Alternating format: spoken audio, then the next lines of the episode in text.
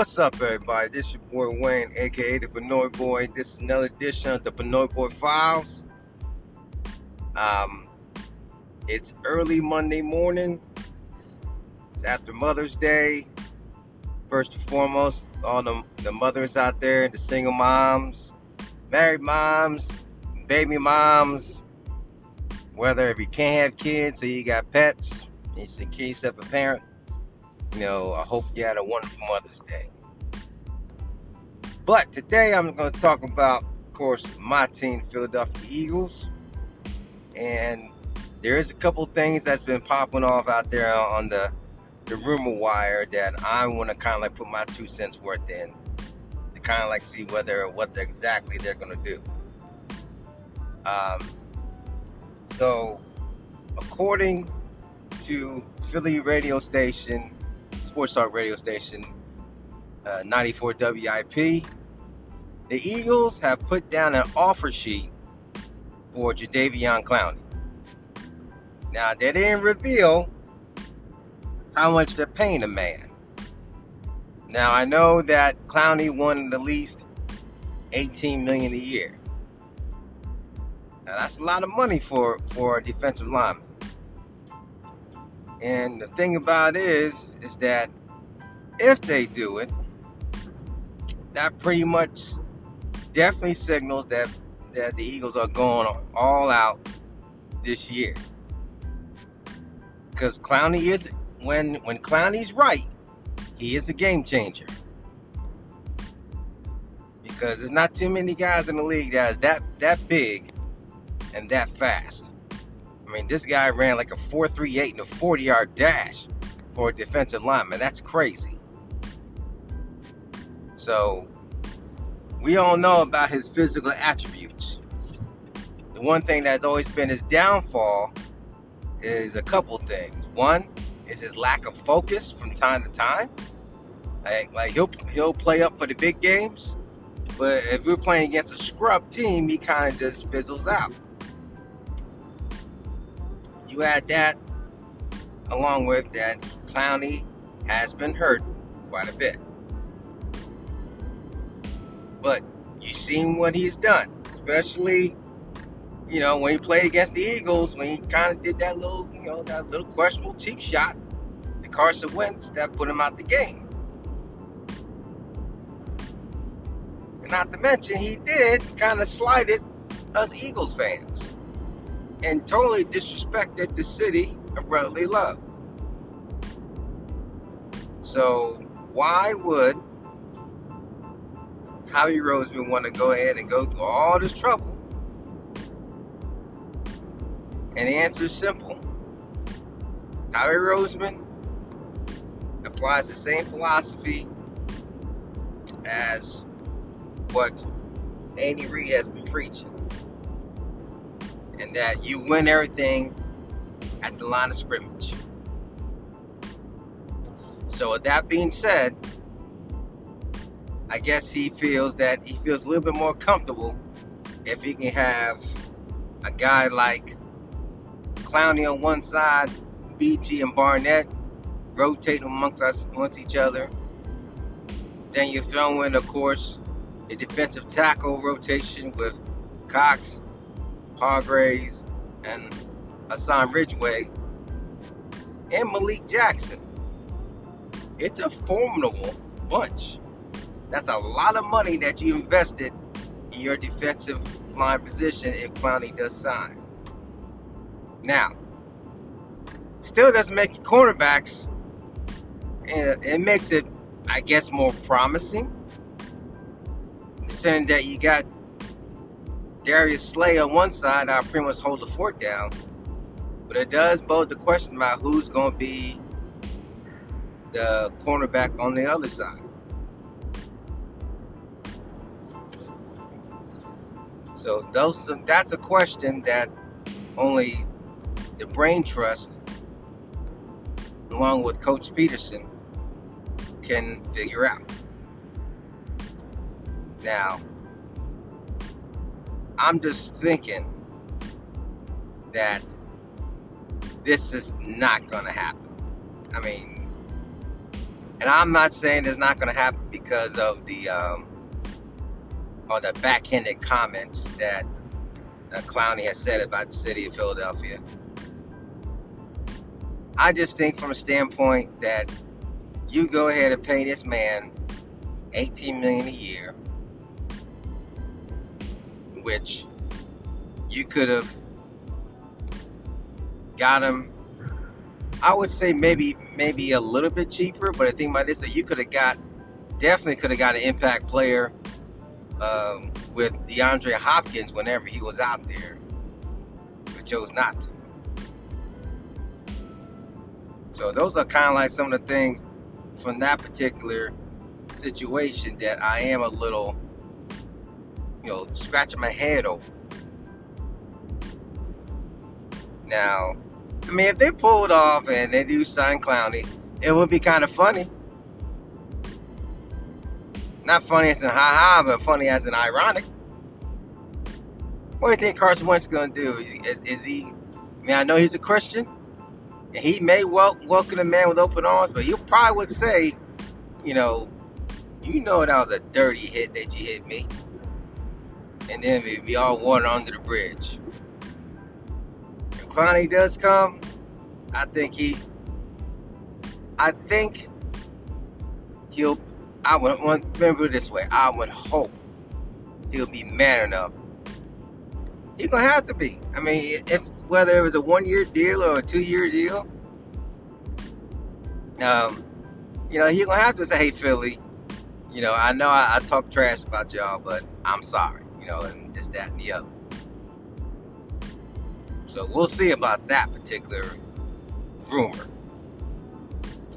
Now, another one that's been put out there quite a bit is that Jason Peters wants to come back to Philly to potentially finish his career. Now, I saw some training videos with the bodyguard on Twitter.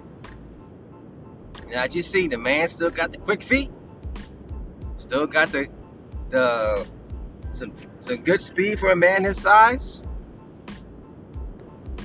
But it does kind of bode the question on whether if the Eagles want to really go through signing Jason Peters. Now, I know he wants to come back because he loves playing for the city of city of Philadelphia. He's a personal friend of both Howie Roseman and and the owner, Jeffrey Lurie. He has such a great rapport with Coach Pederson and of course Carson Wentz.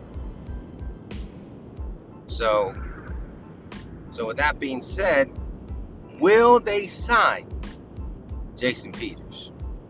And if they do, this kind of this kind of kind of puts a backhanded slap to the face to uh, Andre Dillard, who was drafted to be Peters' successor.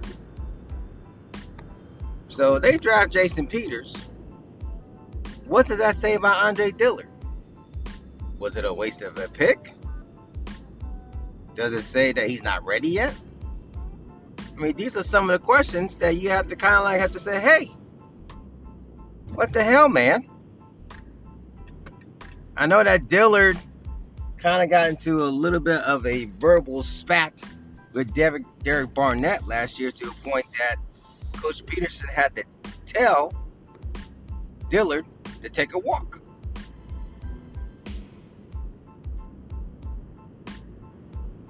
Then, of course, we crush the boy's psyche when we try to put him out on the right side whenever Lane Johnson was hurt. And then he just got beat up bad. And here's the thing Dillard is an old rookie. And what I mean by that is that, I mean, he did his full four years at Washington State. I believe, I think that's the college he went to. So he's 25 right now. And his contract is only good until 2022. So if we do sign Peters, you know Peters gonna say, hey, if you guys gonna sign me, I'm starting. So it kind of again kind of bodes the question: Will they resign Peters? Will they go ahead and put him out there as a starting left tackle, or will Andre Dillard start? A lot of questions put it out there, there, Eagles fans. Just saying.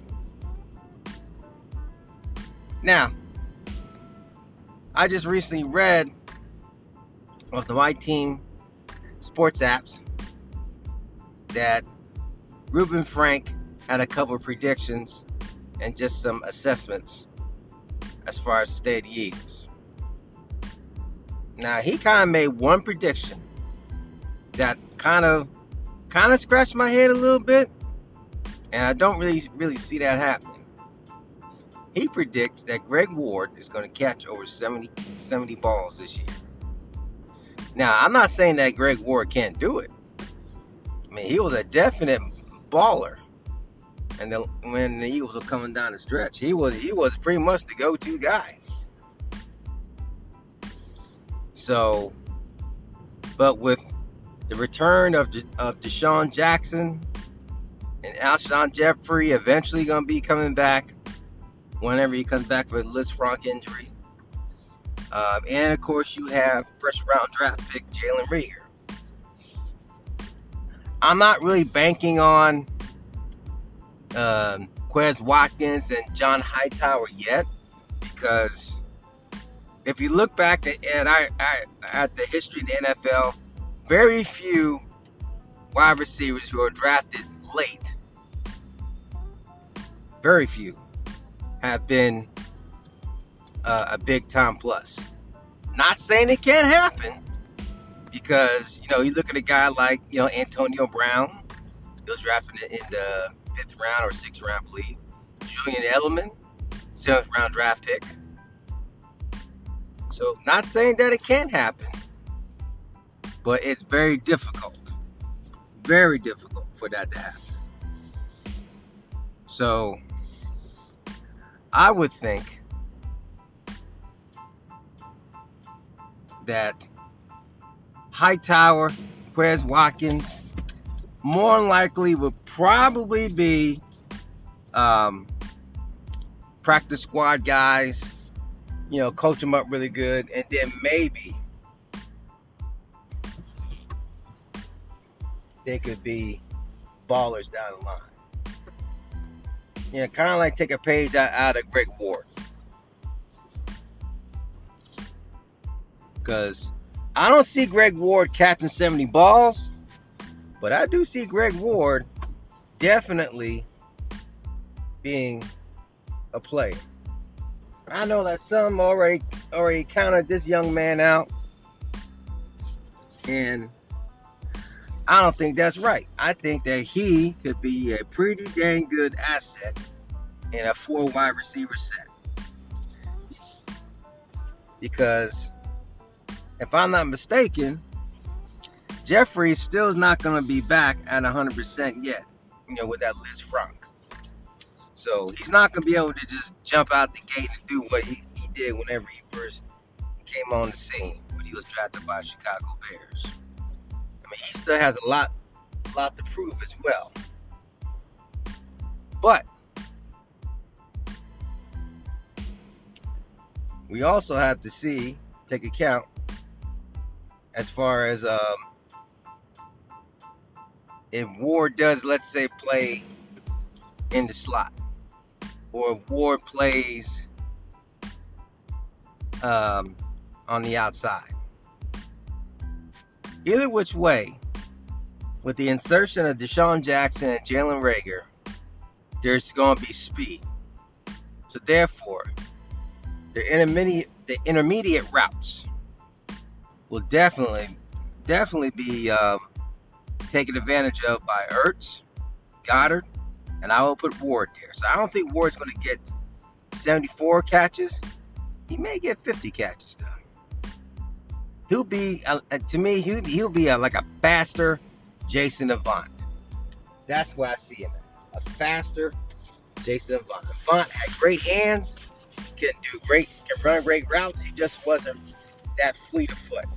But he was always good for a first down. And when it came to the red zone, that man was money. So forget what you heard about about um, Jason Avant being some scrub because he was a he was a great player during this time that he was here. And that's pretty much it for now, folks. Cause I have to get myself ready for work. I'm ready here at the parking lot. But I just want to kind of like express my views on a few things, and um, we'll see what happens with this situation with Clowney because uh, that's crazy, straight up crazy. That's all I gotta say about that. But anyhow, that's my time. Want to tell everyone out there have a great week this week. Uh, make sure you cover up. Be well, be blessed. This your boy Wayne, aka the Benoit Boy, signing off. Take care.